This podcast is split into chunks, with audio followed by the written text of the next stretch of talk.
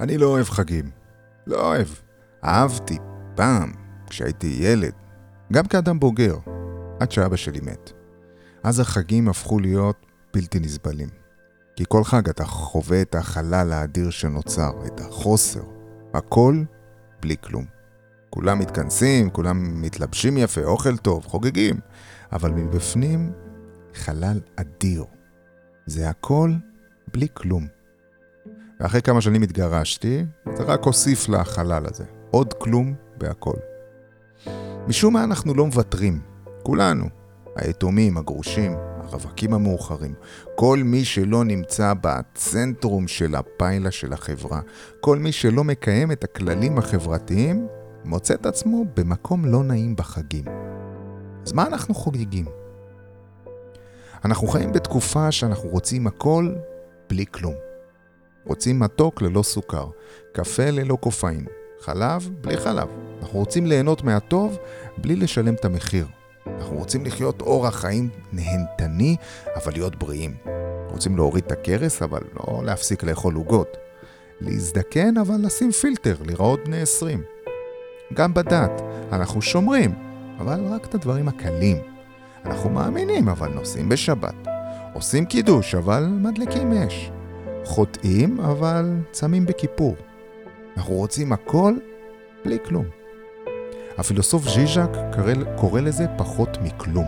הוא הולך בעקבות uh, הפילוסוף הייגל, שראה בהתפתחות הזו דבר והיפוכו. הוא מספר בדיחה שממחישה טוב את המצב.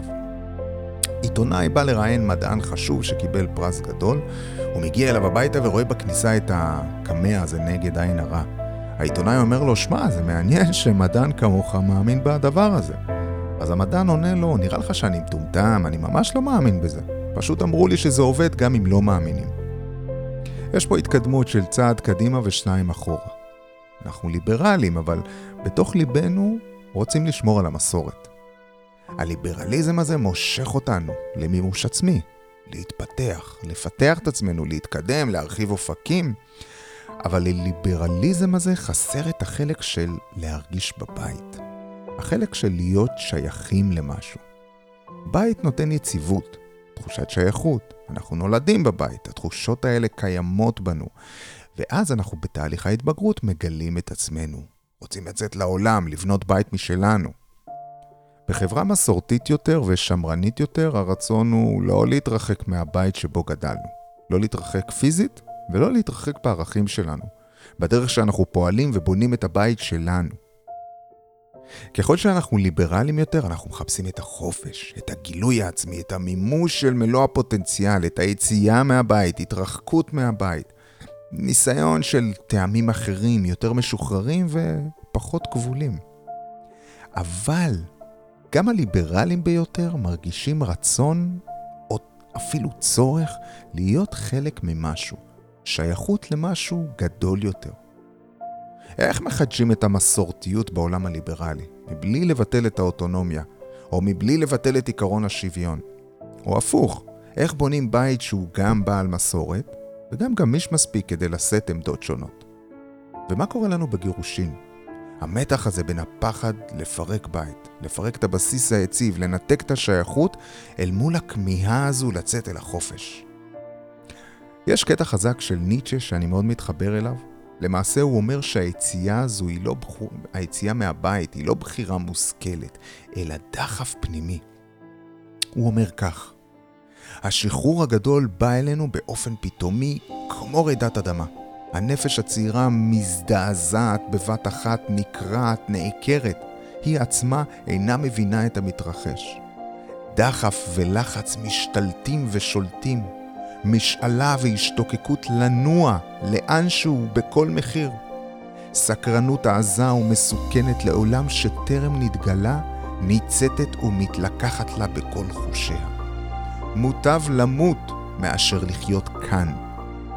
כך נשמע הקול המצווה והמפתה, והכאן הזה והבית הזה הוא כל אשר אהבה עד אותו זמן.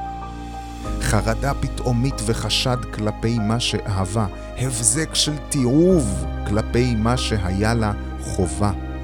כמיהה מרדנית, שרירותית, מתפרצת כהר געש לנדודים, לניכר, לניכור, לצינון, להתפכחות, לכפור, שנאה כלפי אהבה, ומבט לאחור, אל המקום שבו שרדה ואהבה עד אז.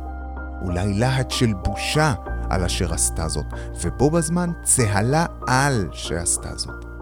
רטט פנימי צוהל ואחוז שיכרון המעיד על ניצחון. ניצחון? על מה? על מי?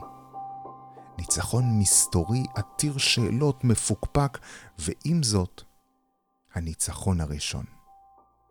סוף ציטוט. ואנחנו? אנחנו חיים בתקופה של הכל בלי כלום. ואולי נצליח, מי יודע. נצליח לקיים את הדחף הפנימי, לנוע לאנשהו בכל מחיר, יחד עם תחושת שייכות נעימה. וזה מה שאני מאחל לכם השנה. שנה טובה, ושנה של הכל, בלי כלום. חג שמח.